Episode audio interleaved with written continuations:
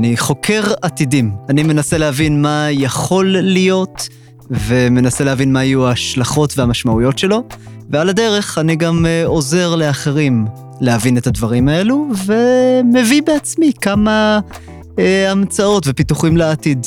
בימים אלו אני מתעסק בעיקר בחקר אה, הבינה המלאכותית ועתיד הבינה המלאכותית.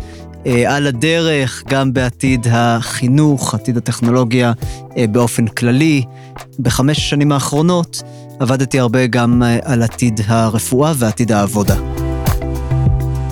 האם אפשר לעצור את ההזדקנות? איך מייצרים במהירות מקומות עבודה לאנשים? ואיך כל זה קשור לאומנות חושים?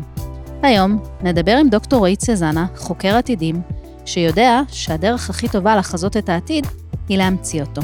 את הפרק אנחנו מקליטים בחדר המוזיקה של הפקולטה למדעי המחשב. האזנה נעימה. הטכניוניסטים, הפודקאסט של ארגון בוגרי הטכניון. איך בעצם חושבים על העתיד? אוקיי, שאלה טובה. הייתי אומר ככה, שהדרך לחשוב על העתיד היא בזהירות, אבל גם ביצירתיות ובחזון ובמעוף, וכן הלאה וכן הלאה וכל המילים היפות האלו. ועכשיו השאלה היא איך מיישבים את השניים האלו ביחד. אני חושב שהספר שעיצב את המחשבות שלי במידה הרבה ביותר בנוגע לחשיבה לעתיד, טוב, אחד מהספרים, הוא דילמת ה innovator, דילמת החדשן של קלייטון קריסטנסן.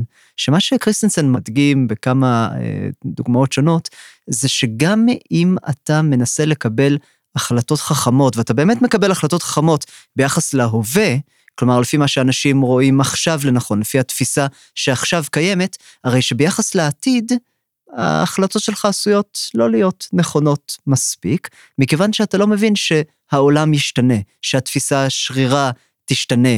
אה, ודוגמה טובה לכך, אגב, היא נושא המחשבים, שפעם חשבו שמי ירצה מחשב בכל בית? מספיק חמישה מחשבים בעולם, ככה היו אומרים, ואף אחד לא הבין שהתפיסה תשתנה ושנמצא מה לעשות עם מחשבים, שנרצה גיימינג, שנרצה עיבוד תמלילים וכולי, ושכן יהיו מחשבים בכל בית. אז אם אתה לא התכוננת למהפכה הזו, כשהיא, עוד קצת לפני שהיא התחילה להתרחש, אתה היית נשאר הרחק מאחור, וזה קרה להרבה מאוד חברות בהרבה מאוד תחומים. למה אני מספר את כל זה? כי זה מביא אותנו לנקודה שמה שעושה חוקר עתידים טוב, הוא לא מסתכל על התפיסה הקיימת בלבד. להפך, הוא מנסה להבין איך תפיסות יכולות להשתנות. הוא מנסה להבין מה עוד יכול להיות, לשם כך הוא גם לומד היסטוריה כדי לראות כמה תפיסות השתנו בעבר, ולקבל הרבה מאוד פתיחות לגבי העתיד. ואז אחרי שהוא מקבל את הפתיחות הזו, והוא מוכן להשלים מחשבתית עם כך שמה שיש לנו היום זה לא בהכרח הדבר הנכון, אז הוא צריך את הזהירות. כי עכשיו הוא יכול להגיד לך, אוקיי, אז התפיסה יכולה להשתנות לאלף, לבית, לגימל, לדלת, להי, אין סוף, אבל איך אתה עושה scoring, ranking, איך אתה מדרג ומחליט למה בכל זאת צריך להתכונן יותר ולמה פחות. וכאן מגיע החלק של הזהירות, כאשר חוקרי עתידים מוצלחים הם אלו שיודעים מצד אחד לפתוח את הראש מאוד רחב, ומצד שני גם לצמצם, ולהיות זהירים וספקנים וביקורתיים, במיוחד כלפי עצמם וכלפי הרעיונות שלהם. זאת אומרת, אתה מדבר גם על שיטתיות, כי דיברת על יצירתיות וחדשנות, אבל אתה מכניס פה גם איזשהו אלמנט של, נכון? יש איזושהי מתודולוגיה בדבר? חד משמעית. אה, למעשה, זה מה שמבדיל אותנו, חוקרי העתידים, מכל אחד שמדבר על העתיד.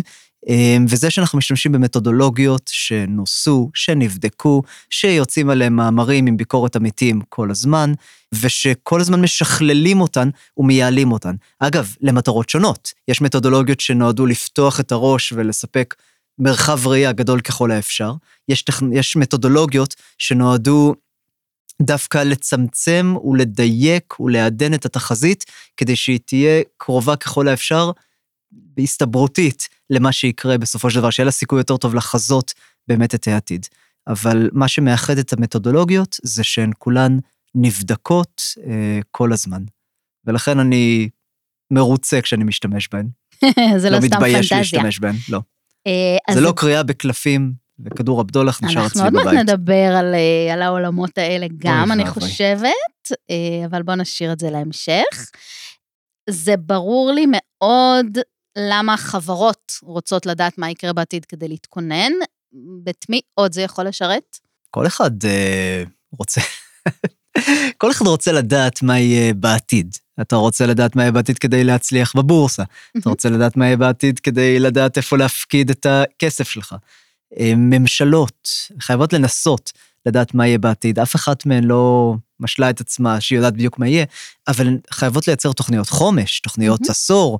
בערב הסעודית ובאיחוד האמירויות מדברים על תוכניות גם של עד 2130, שיהיה להם בהצלחה עם זה, אבל כולם רוצים באמת אה, לדעת מה... חוץ מאצלנו? שאנחנו כזה מתכוננים רק למחר, לא, וגם למה, זה, למה? כן, בס- אנחנו טובים בלהתכונן. יש הבדל בין טובים לבין רוצים. כן. אמ, אבל גם בישראל, כל משרדי הממשלה מנסים לחשוב קדימה לעתיד. אה, היה לנו את נציב הדורות הבאים, אגב, ממש מה זה משרה- נציב הדורות הבאים? זה ממש אה, משרה כחלק מהכנסת, ממשלה, אני האמת היא שאני לא בטוח בדיוק איפה הוא היה ממוקם, ולצערנו, לאחר זמן קצר, כמה שנים, זה נסגר, זה הפסיק? ומעולם לא הוחיה מעניין. מחדש. וזה היה תפקידו? לחזות? תפקידו היה להסתכל על כל חוק שמנסה לעבור, כל תוכנית ממשלתית, אה, ולנסות להבין מה יהיו המשמעויות שלה בטווח הקצר ובטווח הארוך. אגב, מהבחינה הזו אנחנו הצטרפנו למקומות ראויים ביותר, למשל בווילס יש גם אה, נציבות הדורות הבאים, ביפן כל תוכנית נשקלת מהבחינה של איך זה ישפיע על הילדים והנכדים מהמם. שלנו, ואיך הם יסתכלו אחורנית עלינו. אה, וזה היה לי נורא מעניין לדבר עם נזיר בודהיסטי שפגשתי בדובאי, אה, בכנס העתידנים, והוא סיפר לי משהו מאוד מעניין, שביפן הם מנסים כל הזמן לחשוב איך הם ייראו בעיני הדורות הבאים. כי ביפן מקובל ה-ancestor worship, להעריץ את האבות הקדומים, ומצד אחד זה נהדר, אתה יודע שאתה תזכה להערצה, ומצד שני אתה גם יודע שיסתכלו עליך ויחשבו עד כמה אתה ראוי להערצה, ואתה יודע שאתה צריך ל- ל- לוודא שתהיה ראוי להערצה בעיני הדורות הבאים. אז אני חושב שיש בזה דבר מאוד מאוד יפה, ובסופו של דבר, אם סטודנטים בעיקר מקשיבים לפודקאסט הזה, אז אולי זה. לא מעניין אותם יותר מדי, אבל מהרגע שיש לך ילד, אתה מבין שזה הדבר החשוב ביותר. אה, ושאתה רוצה לוודא שיהיה לו טוב וש- ושהוא יהיה מאושר. ואם זה ככה, למה באמת אנחנו לא מעמידים כל תוכנית שלנו וכל שאלה במבחן. במבחן הזה של. האם הילדים שלנו ירוויחו מזה? אולי תספר לנו ככה, אנחנו תכף נדבר על הרקע שלך מהטכניון, אבל אה, היה איזשהו רגע שבו החלטת שזה מה שאתה רוצה לעשות, לעסוק בחקר העתיד?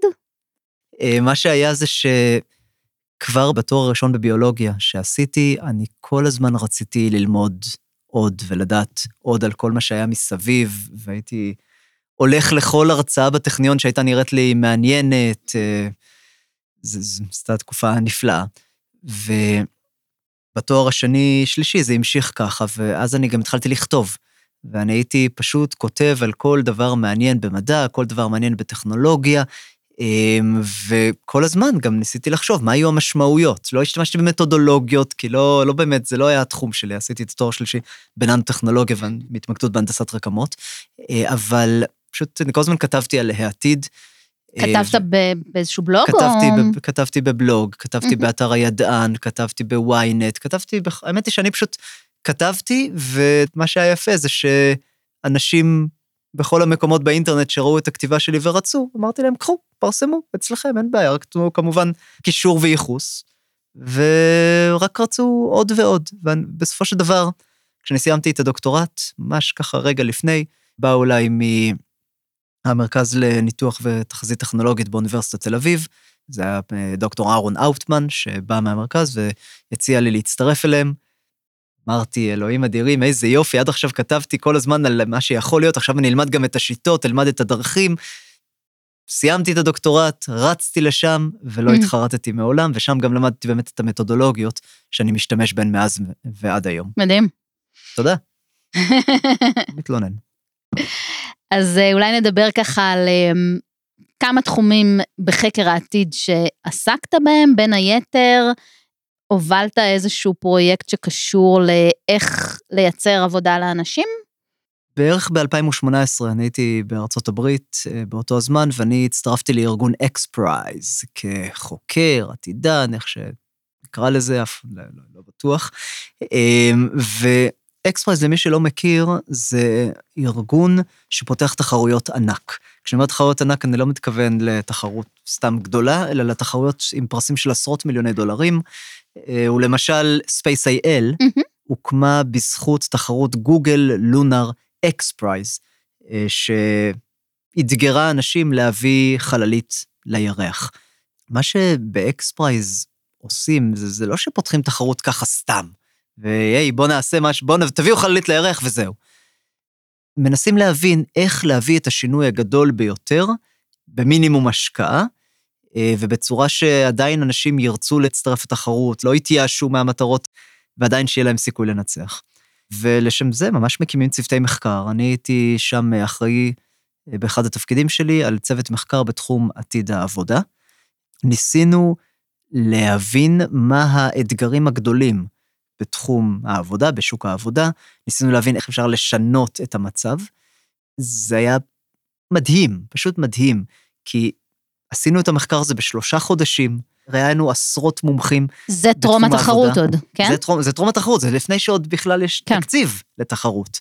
אבל זה לקח שלושה חודשים, עשינו תוכנית שלמה לאיך יכולה להיראות אה, תחרות כזו, ותוך שלושה חודשים גויסו עשרה מיליון דולרים פלוס בשביל להרים את התחרות. כלומר, איזה דבר מדהים זה. אתה, אתה בא עם חזון לאיך אפשר לשנות את העתיד, בום, עשרה מיליון דולרים, ו- ופתאום עשרות קבוצות מארצות הברית וממקומות אחרים בעולם מתחרות לפתח את הטכנולוגיה שתגשים את החזון שלך לעתיד, שיהיה אפשר לרכוש מקצוע חדש בחצי מהזמן ובחצי מהעלות שזה לוקח בדרך כלל. שזה בעצם, זו הבעיה שמצאתם במחקר? זאת שזה- אחת הבעיות הגדולות, אי אפשר אף פעם להתמודד עם כל הבעיות, יש המון בעיות בעתיד העבודה, אבל אחת מהגדולות הייתה שברור שיש churn מאוד גבוה, שיש תחלופת מקצועות מאוד גדולה, אנשים מפוטרים בקצב הולך וגובר, והמקצועות מתחלפים, וכל הזמן יש עוד ועוד חומר שאתה צריך ללמוד, אתה צריך לעשות reskilling ו upskilling, ואיך אתה עושה את זה, איך אתה מאפשר לאנשים לעשות את זה.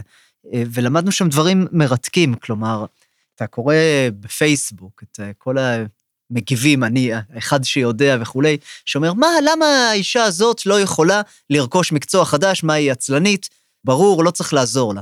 ואז אתה מסתכל ורואה איך היא מנסה, אני, אני אומר את זה שוב, מניסיון, כן, כי חקרנו את זה, ואתה מבין פתאום שהאישה הזאת, יש לה ילד בבית, ואם הבייביסיטר מאחרת בחמש דקות, אז היא מאחרת לאוטובוס, ואז אין לה אוטובוס לעוד שעה וחצי, והיא לא מגיעה לקורס. קורה שלוש פעמים, וזהו, והיא לא יכולה יותר להתקבל אה, לקורס. כלומר, כל כך הרבה בעיות קטנות שאתה לא חושב עליהן אפילו, ומה שבאמת אה, ניסינו לעשות, זה לקצר את אה, משך הזמן שצריך כדי לרכוש מקצוע, כמובן להוריד את העלות. יש טכנולוגיות שיכולות לעשות את זה, והדבר היפה באקספרס הוא שאתה לא אומר מה צריך לקרות. אתה אומר מה החזון, לאן אתה רוצה לכוון, ואז חברות ואנשים קטנים, כן, דוקטורנטים וכדומה, באים ומקימים חברות, סטארט-אפ, עם רעיונות חדשניים לאיך לממש את החזון הזה. עם מציאות מדומה, עם בינה מלאכותית, מורים פרטיים שמלאכותיים, וכן הלאה וכן הלאה. ונושא אחר שעסקת בו גם באותה, באותה מסגרת, היה נושא של הזדקנות. אה, עצירת ההזדקנות, זה, עצירת זה הבדל חשוב. ההזדקנות. כן, תראי, יש לי בעיה מאוד גדולה. אני לא סובל שרלטנים. וכן, אה, בעיה. בעיה. במדינות מסוימות בעולם. אה, אבל אה, לא, ברצינות, אני לא אוהב דברים שאינם מבוססי נתונים, אני לא אוהב אנשים שמנסים להעמיד פנים שהם יודעים יותר ממה שהם יודעים, אני לא אוהב אנשים שמטעים אחרים, ולפעמים זה עולה בחיים של אחרים, ואנחנו יודעים ברפואה אלטרנטיבית, לא כולם, אבל זה קורה לא מעט, הרבה יותר מכפי שצריך לקרות. אה, וכל הנושא של אנטי-אייג'ינג, יש שם כל כך הרבה שרלטנות, כל כך הרבה פלסבו, שלא באמת אה, עוזר ולפעמים אפילו מזיק.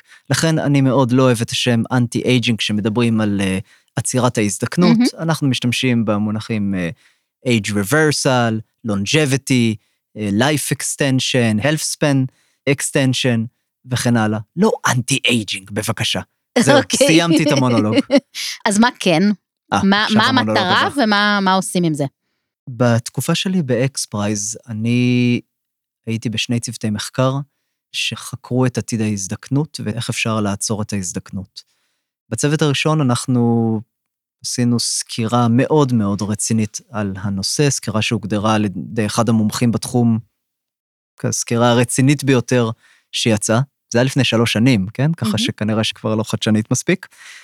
אבל אנחנו ניסינו להבין מה האתגרים, מה הפתרונות שמוצעים כיום, למה הם לא מספיקים, מה יכול לקרות אם נצליח להתמודד עם חלק מהאתגרים האלו, וזה בעצם שימש את הבסיס כדי שנוכל לגייס את התקציב כדי לתכנן תחרות של עצירת ההזדקנות. אמ, ובאמת עשינו, תכננו תחרות כזו. אני לא יכול לספר מעבר לזה. הדבר היחיד שאני יכול להגיד זה מה שכבר מפורסם באינטרנט, שנראה שתחרות הזו עומדת לקום, וכאשר היא תקום, יהיה לה אה, כנראה, שוב, אני לא יודע, ולכן אני לא יכול להגיד מבפנים, אני אומר את זה על סמך מה שאני בעצמי קראתי ברשת בשנה האחרונה, אה, אבל יהיה לה תקציב של יותר מ-100 מיליון דולרים. ואני חושב שאם יש מטרה ראויה אחת, הרי זו זו, ויש לי כבוד עצום ואושר עצום שאני אה, לקחתי חלק בתהליך שהוביל, בתקווה, כן, לה- להקמה של התחרות הזו. שמה היעד? בואי נתחיל בזה שנאריך את משך החיים הבריא של אנשים בקצת, מהמם. לא בהרבה. באמת, החלום שלי בסוף, כן, לתת חיי נצח ונעורי נצח לכל מי שחפץ בהם. עם תעודת ביטוח, שאם אתה רוצה להפסיק, אז תפסיק. כפתור. ה- כן, הבח- הבחירה צריכה להיות שלך צריך בסופו. בסופו של דבר. בואי נאמר את זה ככה, הרבה אנשים מפחדים מהרעיון הזה של נעורי נצח, חיי נצח, הם, אה, כן, ואגב, אפשר להבין את זה. אף אחד מאיתנו לא רוצה להגיע לגיל 80, 90, כשהוא שוכב במיטה ולא מסוגל לזוז, ואז אומרים לו, יש לך עוד 50 שנים של חיים, איזה יופי. למרות שאגב, לכי לאנשים האלה הרבה מאוד פעמים, ברוב הפעמים יגידו לך שהם מעדיפים זה. להמשיך לחיות, כן, מאשר למות. המין האנושי רוצה לשרוד בכל מצב, כן. ו- ו- ומוצא את האושר שלו בכל מקרה. אבל הרעיון הוא באמת להאריך את משך החיים הבריא בשלוש שנים, חמש שנים, עשר שנים, בתור התחלה. אם אני נותן לך עוד עשר שנים של בריאות, כדי שתגיעי לגיל 80, כשאת מרגישה כמו בת 50, את תיקחי את זה, נכון? יש לשער. יש לשער שכן. אני, אני לא חושב שיש מישהו שלא ייקח את, ה, את העסקה הזו, במיוחד אם אני אומר לך גם שאני לא סתם מביא אותך לגיל 90, כשאת מרגישה כמו בת 50, אלא שאת גם עדיין נלהבת, עדיין סקרנית, מהמם. עדיין רוצה ללמוד. אם יש לך את כל זה, נראה לי די ברור שאת רוצה להמשיך. ואז כשתגיעי לגיל 100, ואת תרגישי כמו בת 55, אני מניח שאת תרצי להמשיך ככה עוד ועוד. נדבר, אתה אומר. נעשה עוד בדיוק, פעם את השיחה. בדיוק. בקיצור, זה מה שאנחנו רוצים uh, לעשות בתור התחלה. טוב, אז בוא נחזור טיפה אחורה. הזכרת שלמדת תואר ראשון בביולוגיה, ותואר שני ושלישי בננו-טכנולוגיה. אה, כולם פה בטכניון כמובן. אז תוכל ככה קצת לספר או להסביר אה, יותר על ננו-טכנולוגיה, ובכלל איך הדברים האלה מתקשרים, אם הם מתקשרים למה שאתה עושה היום. ננו-טכנולוגיה זה טכנולוגיה שמודדים את אבני הבניין שלה בסדרי גודל של ננומטרים, מהמם. מיליארדיות המטר. כלומר, לא מדברים כאן על ברגים, עלומים, על צירים, על ברזלים, אלא על מולקולות, חלבונים אה, ושומנים, סוכרים, ואפילו פחות מזה, זוגות אטומים בסדר הגודל הזה. אני חושב שזה מעניין לומר שהגעתי לננו-טכנולוגיה כפי שהגעתי לעתידנות. כלומר, כשעשיתי את התואר הראשון בביולוגיה, שוב, אני הלכתי וקראתי על הכל. ו- וחשבתי, ניסיתי לחשוב על הכל, ואחד הנושאים שהעליבו אותי במיוחד היה הנושא של ננו-טכנולוגיה. קראתי ספר על אריק דרקסלר, דוקטור אריק דרקסלר, למעשה אני חושב שהוא עשה את הדוקטורט הראשון בננו-טכנולוגיה, עשה את לפחות עבודת התזה הראשונה בננו-טכנולוגיה, אה, וננו מכונות, הוא הוציא את הספר בתחילת שנות ה-80, שנקרא Engines of Creation, מנועי הבריאה, ושם הוא דיבר על איך העולם יוכל להיראות כשנוכל לעשות ננו-טכנולוגיה, להנדס מולקולות, שנוכל לקחת, למשל, אדמה, ולפרק אותה למרכיבים הבסיסיים שלה, לאטומים הבסיסיים שלה, לחבר אותה מחדש וליצור מזון. או שנוכל לקחת מולקולות שמרכיבות גזים אה, של זיהום אוויר, ונוכל לפרק אותן לפחמן דו-חמצני, לחמצן. אחרי שקראתי את הרעיונות שלו, והבנתי מה המשמעויות שלהם, שנוכל להשיג שפע, שפע באנרגיה, כי אפשר לעשות פוטוסינתזה ברמה הגבוהה ביותר, אה, שפע במשאבים, כי נוכל בעצם להפוך צואה לבשר, או שתן, למים, וכן הלאה וכן הלאה. אני אמרתי לעצמי שאני חייב לחשוב איך, איך אני יכול לקחת חלק במהפכה הזו. כל התואר בביולוגיה, אני כל הזמן הסתכלתי על כל מה שלימדו אותי ואמרתי, היי, זו מכונה ננו-טכנולוגית, זו מכונה ננו-טכנולוגית, פתאום היה לי קונטקסט להמון דברים, וכשסיימתי את התואר הראשון בביולוגיה, חיפשתי מה לעשות עם עצמי, ולא ממש ידעתי, וניסיתי להבין אם אני רוצה תואר שני, שלישי, ולא הבנתי מה, מה קורה כאן יותר מדי, ובדיוק אז נפתח המחזור הראשון של ננו-טכנולוגיה בטכניון, ואני ראיתי את זה, אמרתי לעצמי, אלוהים אדירים, מתנה, וישר הלכתי, אני עדיין זוכר את, ה, את הוועדה שהייתה צריכה להחליט אם לקבל אותי, שהם שאלו אותי, מה אתה היית עושה עם ננו-טכנולוגיה? ואני התפוצצתי להם שם. היה לך חומר. או-אה. היית מה, מוכן. מה, מה לא הצעתי להם לעשות? הם החליפו מבטים ואמרו, אוקיי, יש לך חלומות גדולים, אבל קדימה. וככה אה, התחלתי את התואר בננו-טכנולוגיה.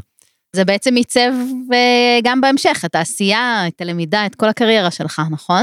כן, עד השלב שבו הבנתי שזה לא בשבילי, שליתר דיוק. תראי, זה... אני חושב, בואי נתחיל בזה שהיו לי מנחים מדהימים. אה, פרופסור אייל זוסמן, מהנדסת מכונות, פרופסור שולמית לוינברג, מהנדסה ביו-רפואית, ואני חושב שכמו כשאתה ילד, אתה לא יודע להעריך את מה שניתן לך, ככה גם אני לא ידעתי להעריך את זה לגמרי, ואני לא הרגשתי שאני מתאים בדיוק לתחום המחקר הזה. אני עשיתי את העבודה, עשיתי את הדוקטורט, סיימתי את הדוקטורט, אבל עוד בזמן הדוקטורט, אני כבר התחלתי לחשוב איפה אני יכול להביא הכי הרבה תועלת לעולם. ואני שאלתי את עצמי את השאלות הקשות, המאוד מאוד קשות, של האם אני רוצה להיות פרופסור בינוני, מינוס, פשוט בינוני, או שאני רוצה להיות משהו אחר. ואני אפילו לא ידעתי מה זה משהו אחר, אבל אני ידעתי למשל שאני יודע להלהיב אנשים, שאני יודע לפרוס חזונות לעתיד ושאני יודע לגרום לאנשים פתאום להסתכל על, על דברים אחרת, ושאולי הם יוכלו לעשות את העבודה Mm-hmm. שאני, מסתבר שאני לא טוב בה ו- כל כך.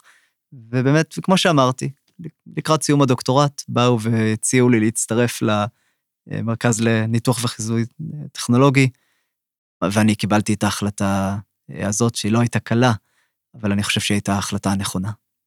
הזכרת את הכתיבה אה, בבלוג ובאתרים, אה, הנושא של הנגשה של אה, מידע לציבור זה בעצם משהו שאתה אה, עוסק בו די הרבה, נכון? חד משמעית. אני חושב שזה קריטי. קרל סייגן, זכרון צדיק לברכה, כתב יפה בספרו עולם רדוף שדים, שאנחנו, יש לנו ציוויליזציה מפותחת שתלויה בטכנולוגיה, שתלויה במדע, ומעט מאוד אנשים באמת מבינים מה קורה כאן.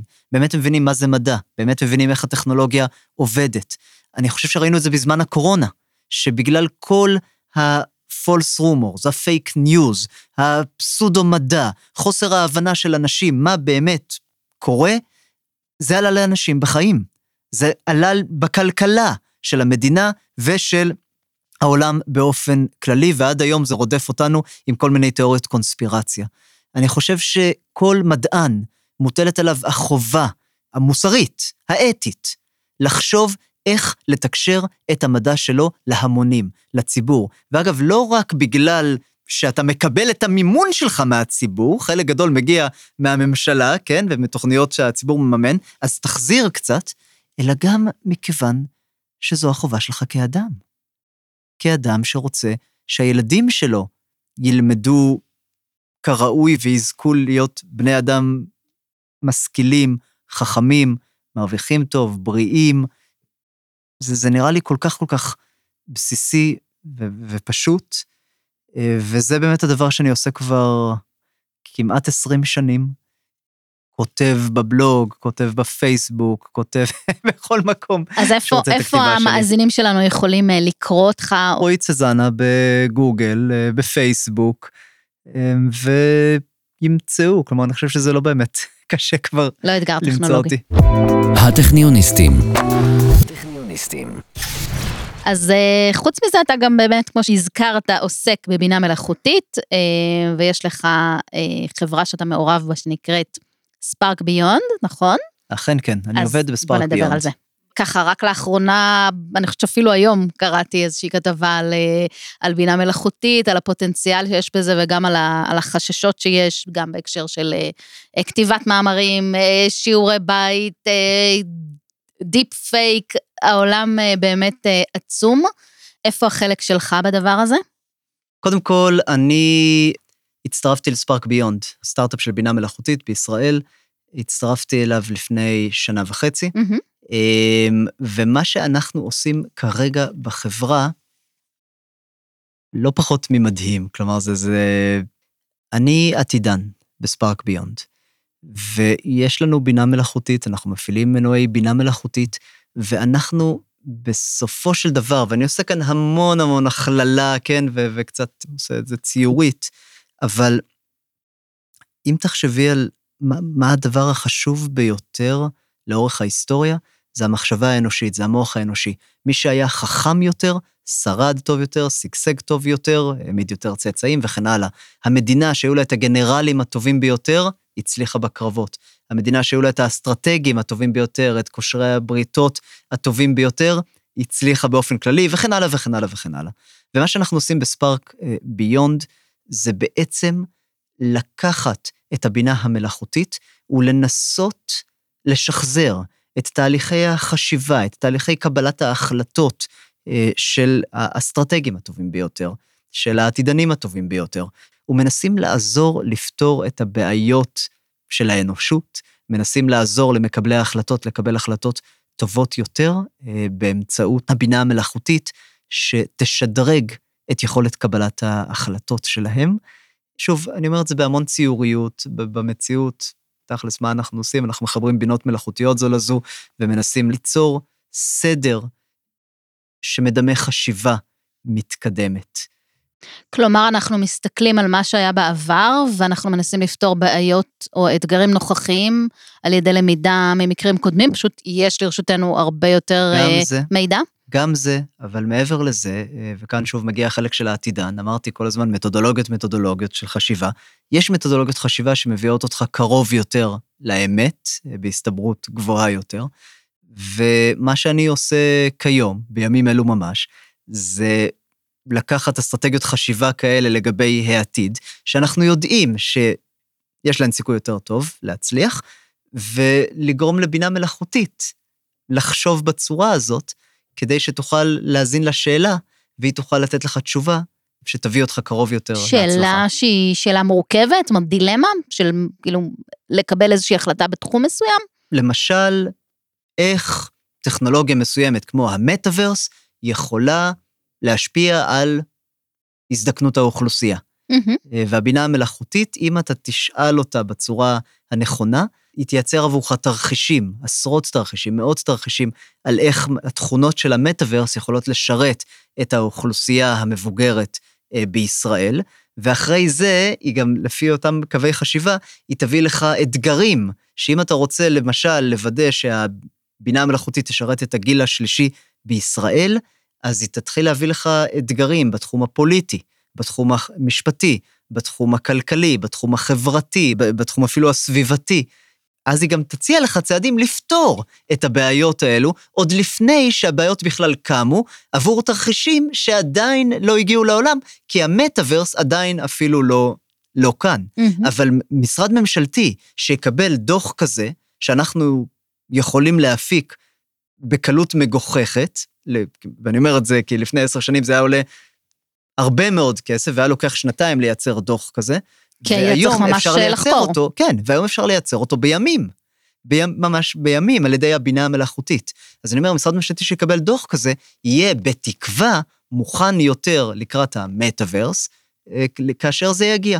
ואם לא לקראת המטאוורס, אז לקראת הבלוקצ'יין כשזה יגיע, ואם לא לקראת הבלוקצ'יין, אז לקראת קוונטום קומפיוטרס כשהם יגיעו, ואפשר להמשיך ככה עוד ועוד. תראי מה זה, בזכות הבינה המלאכותית, אני הייתי אומר כל הזמן, מה יקרה אם לכל תחום בעולם יהיה איינשטיין? ומה יקרה עם 100 איינשטיינים, 1,000 איינשטיינים לכל תחום בעולם? מה יקרה אם לכל תחום בעולם יהיה אייזיק אסימוב, סופר מדע בדיוני עם רעיונות מטורפים? והנה אנחנו מגיעים לזה, גם בזכות ספארק ביונד, אבל באופן כללי זו המגמה כיום, וזו אחת הסיבות, אחת הסיבות שאני כל כך אופטימי לגבי עתיד אה, העולם, מכיוון שכל ההתקדמות המדעית והטכנולוגית שהייתה לנו עד היום, היא מתבססת על החשיבה האנושית, והחשיבה האנושית בהכרח מוגבלת, איטית, זהירה, שמרנית, מוטה, נוטה לסילופים, ואפשר להמשיך עוד ועוד. מה קורה כשאנחנו מביאים לא רק את החשיבה האנושית, אלא גם את החשיבה של מחשבים, של בינות מלאכותיות, שטובות יותר מבני האדם במטלות קוגניטיביות מסוימות.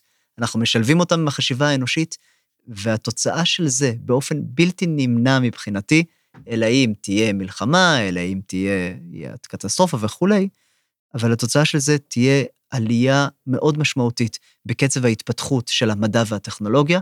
אנחנו יכולים לצפות בשני העשורים הקרובים התפתחויות טכנולוגיות שיראו כמו קסם לבני הדור הקודם, כלומר, לאלה שנולדו בשנות האלפיים. ואגב, רק בשנה האחרונה אנחנו רואים את צ'אט GPT, אגב, אין כאן שום הפתעה גדולה, מי שעקב אחרי OpenAI ו-GPT Free, צ'אט GPT זה טרנספורמר, זה מנוע בינה מלאכותית שמסוגל לעשות טקסט ג'נריישן, להפיק טקסט, שמסוגל להבין טקסט, לעשות קלסיפיקציה של טקסט וכן הלאה וכן הלאה, והרמה שלו היא כל כך גבוהה, שהוא מצליח להדהים אנשים ברשת בכל מקום בחודש כן. האחרון. ראינו הוא.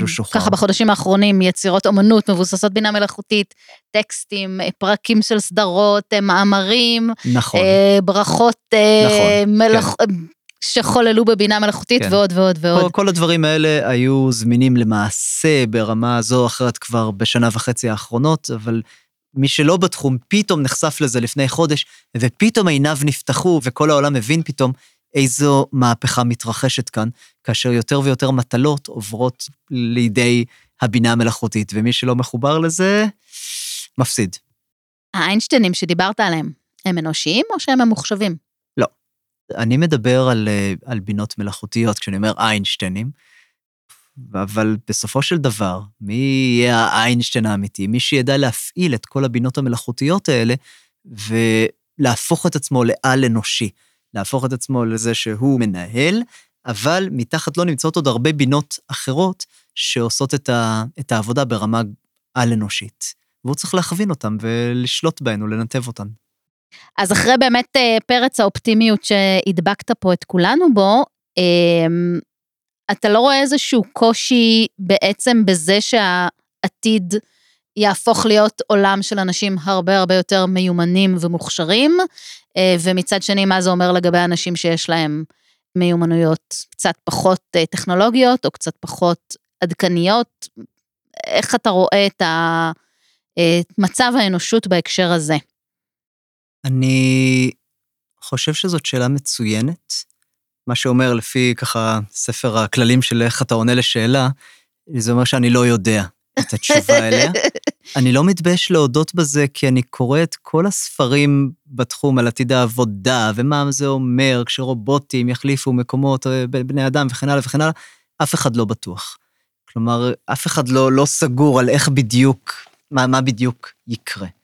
מה שאנחנו כנראה נראה, ועכשיו אני מנחש, כן? אין, אין, אין לי תשובות טובות, אבל אנחנו כנראה נראה שאנשים שיש להם יותר מיומנות, מיומנות גבוהה יותר, כן, הם אה, יוכלו להשיג יותר, הם יהיו המנצחים הגדולים, הם יוכלו למנף את הכישורים שלהם כדי להשיג אה, יותר... אה, זה קצת היה כסף. נכון תמיד, יש זה לומר. נכון, זה, זה היה נכון תמיד, אבל בזכות בינה מלאכותית, מכיוון שאין לה גבולות כל כך, אז אם אתה מוצא רעיון נהדר, הבינה המלאכותית יכולה למנף אותו ולהכפיל אותו פי מיליון ופי מיליארד, כדי שבאמת זה יגיע לכולם ויניב לך הרבה מאוד כסף והרבה מאוד כוח ועוצמה.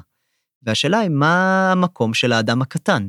של האדם שאין לו את הכישורים, שאין לו את המיומנויות, אה, שאין לו את המוטיבציה אולי, או את הסקרנות, או את הכושר המנטלי-קוגניטיבי כדי ליהנות מכל זה. זו דאגה? זה משהו שהוא אה, מדאיג בעיניך? כן, זה מאוד מדאיג בעיניי.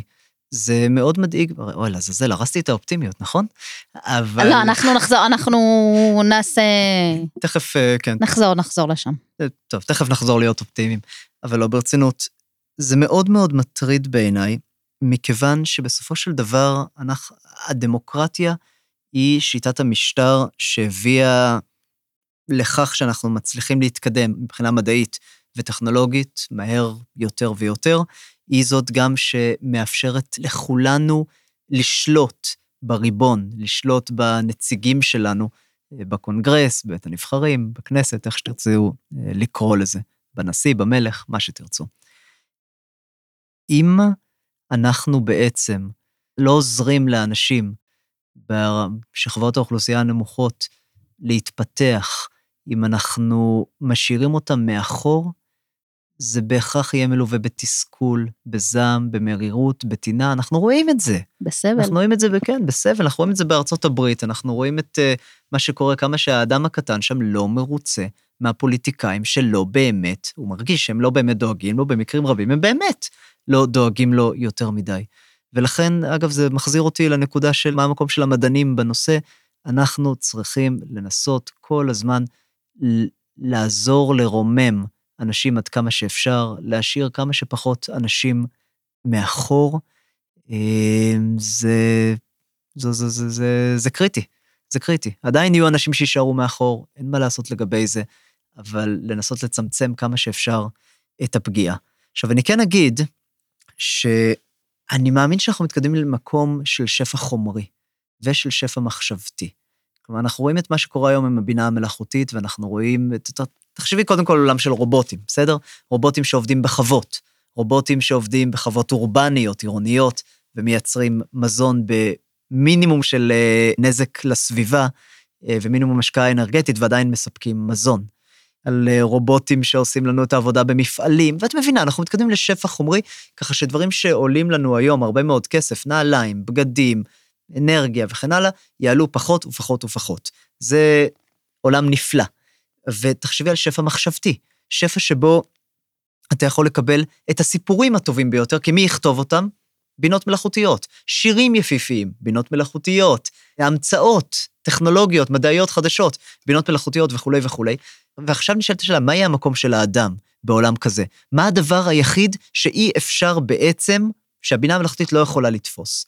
והתשובה שלי, ושוב, לאף אחד אין תשובה טובה, וגם לי אין, אבל זו חצי תשובה, התשובה שלי שמה שהבינה המלאכותית לא תוכל להחליף זה את הסקרסיטי. מה זה סקרסיטי? זה את המחסור. כי כשבני אדם יש להם שפע, הם תמיד מחפשים את המחסור. אנשים רוצים לבדל ביניהם, נכון? הם רוצים לדעת מי במעמד יותר גבוה, מי במעמד יותר נמוך, בלי להגיד את זה אפילו. ולשם כך הם שואלים תמיד, מי חכם יותר, מי יפה יותר, מי עשיר יותר, מי יצירתי יותר, וכן הלאה.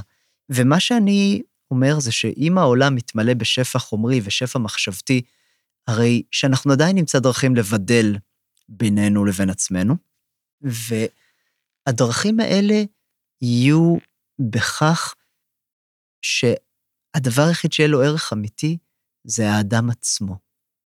מכיוון שרובוטים יעשו את העבודה כי הם זולים. אם הם לא היו זולים, אז לא היינו עוברים אליהם. אנחנו עוברים אליהם כי הם זולים, ולכן זה, זה בסדר, אז אנחנו מקבלים את מה שהם רוצים, את מה שאנחנו רוצים. אבל המחסור האמיתי יהיה בעבודה אנושית, במה שאני מוכן לש, לשים מעצמי. עכשיו, אני אתן דוגמה לזה, בסדר? לפני שבוע, מישהו במשרד עשה עבורי טובה והשאיר לי את המפתח שלו כדי שאני אוכל לצאת מאוחר אה, הביתה. וכשאני חזרתי למשרד, כתבתי לו שיר, כדי שיראה כמה אני מתרגש מהעניין הזה. אבל איך כתבתי את השיר? כתבתי אותו עם בינה מלאכותית. שלחתי, חשבתי שזה מצחיק, כתבתי עם בינה מלאכותית את השיר, והיא כתבה שיר נורא נחמד, בבתים, עם חרוזים, נורא יפה, שמתי אותו, את זה על השולחן שלו, את חושבת שהוא יתפעל מזה או יתרגש? לא. כי הוא יודע איך עשיתי את זה, אז הוא לא יתרגש מזה בכלל, נו, בחייך, לא מה? הבאת את כן. הספיריט. ובזה, כן, אבל לא הבאתי את הספיריט. זה היה משהו שהיה לי כל כך קל לעשות, ולכן זה לא היה מרגש. מה היה מרגש אותו באמת? אם הייתי יושב, והוא היה רואה אותי יושב וכותב שעה שלמה, חושב, ובסוף הייתי מפיק שיר. האם השיר הזה היה טוב כמו השיר שהבינה המלאכותית הפיקה? לא. אבל הוא היה מתרגש מזה, כי אני השקעתי מעצמי. ולכן גם בעולם שבו מחשבים עושים הכל ורובוטים עושים הכל, מה הדבר שנשאר לנו? אהבה, תשומת לב, לתת. זה מה רוח. שאנחנו נעריך, רוח.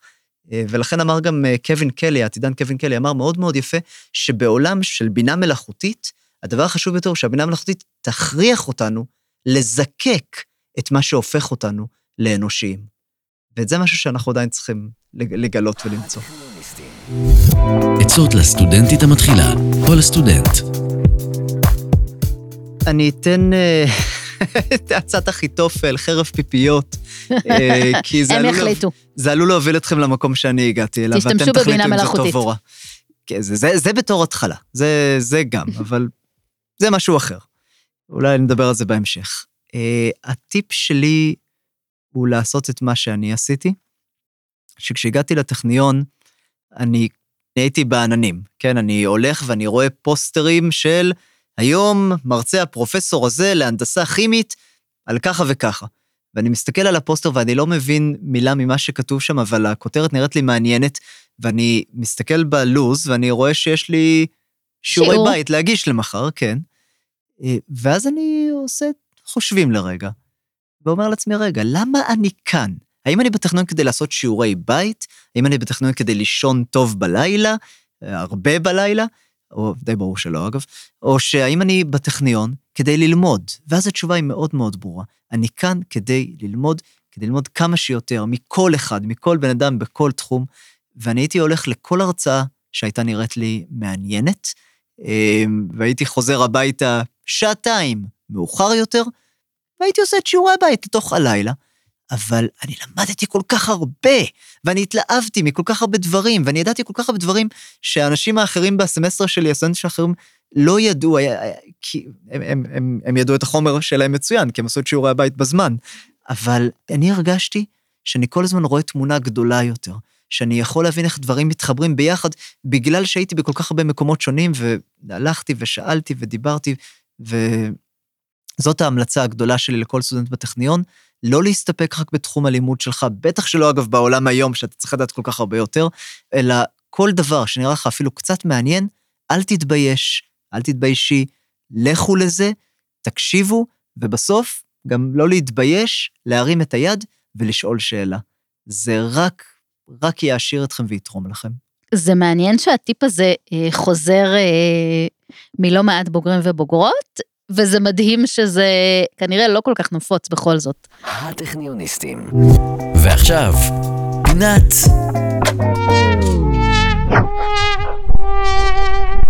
הכישלון. אנחנו אוהבים את. פינת הכישלון שלנו, זה אוי. איזה מהם את רוצה? אתה תבחר.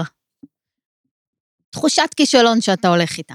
לא, זה בסדר, אני, אני, אני לא. צריך לחפש כל כך קשה, אני, יש, זה, לא- אני מנסה לברור מאיזו. אוקיי, אני אנסה לענות ברצינות, ואני אשתף במשהו שלי מאוד כאב בזמנו, ותמיד, אני מניח שתמיד יכאב קצת. אולי שמעת את זה קודם בקול שלי כשדיברתי על הדוקטורט. אני, בשלב מסוים, עוד בתקופת הדוקטורט כבר התחלתי לחשוד בזה, ואחרי הדוקטורט יותר התקדמתי בהבנה הזו, שאני לא מתאים לחיים באקדמיה, למסלול קביעות, כמו שאומרים. אני לא יודע אם סטודנטים לתואר ראשון בכלל מכירים את זה, אני מניח שלא, אבל מי שבתואר שני-שלישי מכיר. ההנחה כשאתה עושה דוקטורט, הנחת הבסיס, היסוד, מה שמטמיעים בך, זה שאתה עושה את זה כדי להיכנס למסלול לקביעות ולהפוך להיות פרופסור. אקדמית. קריירה, כן. כן. כן, קריירה אקדמית. והאמת המאוד עצובה, לא יודע עצובה, אבל האמת היא שא', אין מספיק מקום לכולם באקדמיה. אני לא מכיר את הסטטיסטיקות, אני מנחש ש-20 אחוזים בערך מהדוקטורנטים שמסיימים תואר דוקטור, באמת מצליחים להפוך להיות פרופסורים בסופו של דבר. בטח שבאקדמיה בישראל אין מקום כן, אה, אני לכולם. חושבת שאפילו פחות, כן, אבל אה, זה, גם אני, אני, אין, אני לי מנסה להיות. אה, ככה לארג' כן. כאן. והמשמעות היא שזה מאוד מאוד קשה להבין בשלב מסוים שאתה לא הולך להיות בקריירה האקדמית, ואז אתה בכישלון טוטאלי. כי זה כל מה שלימדו אותך בעצם באקדמיה. זה לא מפתיע, כי מי לימד אותך שם? פרופסורים, שהם בעצמם הצליחו בזה, אז זה הדבר היחיד או העיקרי שהם. מכירים, ואין מה להאשים אותם חלילה. הם רוצים רק את הטוב ביותר עבור הסטודנטים שלהם. אבל זה איזושהי נקודת כשל לדעתי אה, של האקדמיה, שבעצם רבים מהדוקטורים מסיימים, לא מצליחים להתקבל לאקדמיה או להמשיך באקדמיה, ואז הם שואלים את עצמם, אוקיי, אז אם אני לא עומד להיות פרופסור, מי אני? מה אני? ועד עכשיו זה היה לי כל כך קל להחליט האם אני כישלון או הצלחה. יצא לי מאמר אקדמי, ככה שבסייאנס אני הצלחה מבריקה, יצא לי ב-Journal of Biofluidics, אני הצלחה יפה. יצא לי בפחות מזה, בסדר, עדיין זה, זה מאמר. כלומר, יש דרכים לאמוד את עצמך. אין לך את הזכות הזאת, מסגרת ש, שקבעו עבורך בעצם. אז זה משהו שאני, אה, היה לי מאוד מאוד קשה, כמו שאת מבינה איתו. טוב, לא יודע אם מאוד קשה, זה לא היה משבר קיומי, אבל לא, אני זה, מנסה רגע להבין מה הכישלון. אז בואי נאמר ככה, מחוכמת השנים, כן, עכשיו שאני זקן ו... ומצאתי את מקומי, אם אפשר לומר ככה, אני מניח שזה לא נראה כמו כישלון, זה פשוט נראה כמו שינוי כיוון למקום שבאמת אה, טוב לי בו יותר, ואני מצליח בו יותר, ומתאים לי יותר, ופרופסורים באים אליי ואומרים לי, אנחנו מקנאים בך כי אתה מצליח להעביר את המסרים שלך לציבור, ואתה מקבל על זה כסף, ואתה לא צריך לכתוב גרנטים כל היום וכל הלילה. ואני מקבל את כל זה. אבל מנקודת המבט שלי באותו הזמן, זה היה כישלון קטסטרופלי, אה, ואני חייב להודות שעד היום אני עדיין, יש לי את... אה, סוחב. בוודאי שאני סוחב, זה תמיד יהיה ככה קצת מועקה בלב, ואני תמיד גם אה, מסתכל על אה, פרופסורים בהערצה מסוימת, על מה שהם אה, מסוגלים אה, לעשות. לא על כולם, כן, אבל, אבל עדיין. בכל מקרה, גם אם זה לא נראה ככישלון, את יודעת, זה- כישלון זה דבר סובייקטיבי, בתחושה שלך, כן. ולי זה תמיד יהיה קצת כואב. כן. ועכשיו, השראה טכניונית. אני אתן שניים ככה שאוטומטית עולים לי בראש. אה, פרופסור איילת ברם צברי, איילת, אם את שומעת את זה, אני אוהב אותך. אה, גם אני. אה, ואת מכירה אותה? בטח. לא מכיר אותה, היא כל כך נפלאה. היא לא צריכה פרופסורה, כלומר, היא, פש... היא, היא הולכת והיא עושה, וכבר מגיל צעיר, נאמר ככה, היא, היה לה מאוד ברור שהיא הולכת ומביאה מדע להמונים. ממש אה, הנגשה של מדע. כן, מי שלא מכיר, היא כתבה את ברווז עיתונאי בבלייזר, מגזין גברים, ואז היא העבירה את זה אליי בשלב מסוים. ווואו, היא באמת מצליחה להעביר אה, מדע ברמה גבוהה ולהנגיש אותו להמונים. אה, בן אדם אחר, פרופסור אה, רועי עמית, מהנדסת ביוטכנולוגיה ומזון, שהוא גם פרופסור והוא גם חוקר וכן הלאה, אבל הוא גם מנהל תחרות של קבוצות של ילדים, או סטודנטים. סטודנטים, אייג'ם. כן, של iGEM, של International Genetically Engineered Machines, והוא מלמד אותם לעשות הנדסה גנטית. משהו שלפני עשר שנים היה נראה בלתי אפשרי, והוא גורם לזה לקרות, ופתאום ילדים וסטודנטים, אני לא אומר סתם ילדים, כן? כי גם uh, תיכוניסטים וחטיבת הביניים יכולים להיכנס לתחרות הזאת, והם הולכים uh, ומשנים את העולם.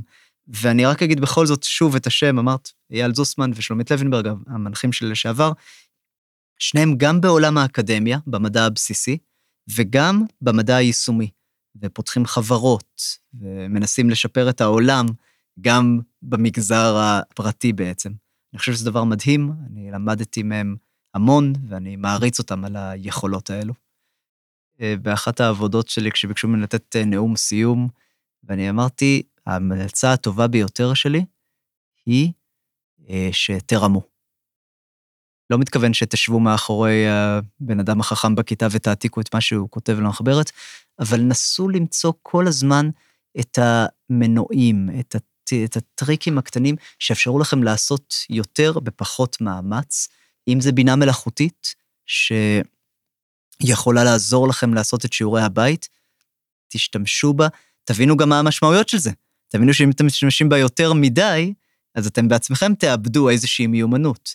אז תרמו בחוכמה, תנסו כל הזמן להיות יעילים יותר, בצורה חכמה וזהירה, חפשו את הדברים הקטנים שיכולים לעזור לכם לבצע טוב יותר, וחפשו את ההפתעות, את הדברים שאחרים לא שמים אליהם לב, אה, ונסו לחשוב איך להשתמש בהם כדי לשפר את עצמכם, כדי לשפר את החיים שלכם, את העבודה שלכם. זה בסופו של דבר מה שמחפשים כולם כיום בעולם העבודה. לא לצאת נגד החוקים, אבל למצוא את הנקודות שבהן אתם יכולים להשתמש בטכנולוגיה, בכלי חשיבה, בכל כלי שיש כדי להפיק מעצמכם יותר. תודה רבה, היה לנו לעונג. תודה רבה, נהניתי מאוד. גם אני. ותודה לכן ולכם על ההאזנה. אנחנו הטכניוניסטים, הפודקאסט של ארגון בוגרי הטכניון. תוכלו למצוא אותנו ביישומוני הסטרימינג וההסכתים, ספוטיפיי, גוגל, אפל, דיזר ועוד. שם אפשר להאזין לכל הפרקים ולהירשם לקבל עדכונים על פרקים חדשים. אם גם אתם רוצים להשתתף בפודקאסט, צרו איתנו קשר. אני רותי דונלד, להתראות. הטכניוניסטים, הפודקאסט של ארגון בוגרי הטכניון.